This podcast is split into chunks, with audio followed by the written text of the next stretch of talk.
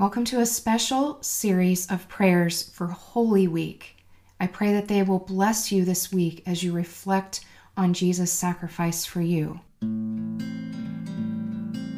Welcome to the Finding Peace in God's Word podcast, the podcast for people who want biblical solutions for life's problems.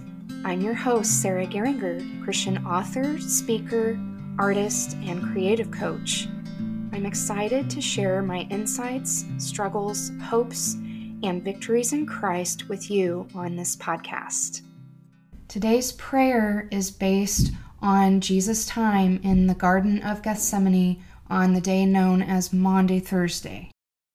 You first gave us life in a garden, a perfect creation full of wonder.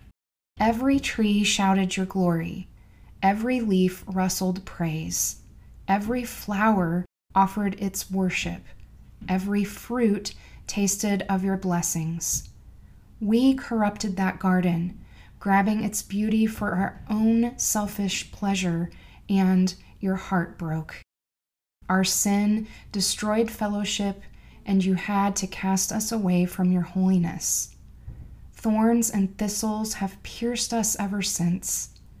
Every garden since then hints at the original, yet suffers under the curse of the death we invited.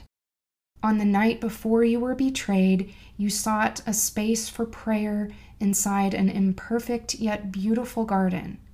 You found a solitary place where you knelt down to pray, casting your heart before the Father.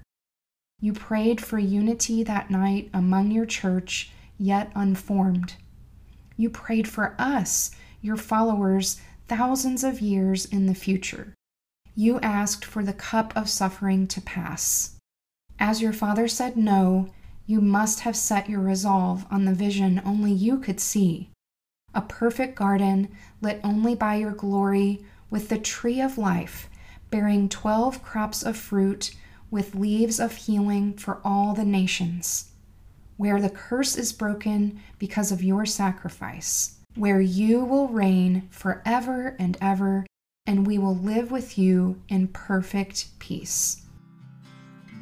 To get show notes and more free resources, visit sarahgeringer.com. Sign up for my Tea on Tuesdays newsletter for exclusive benefits.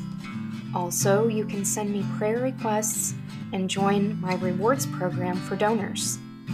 Until next time, remember that you can find peace in God's Word for every problem that you're facing.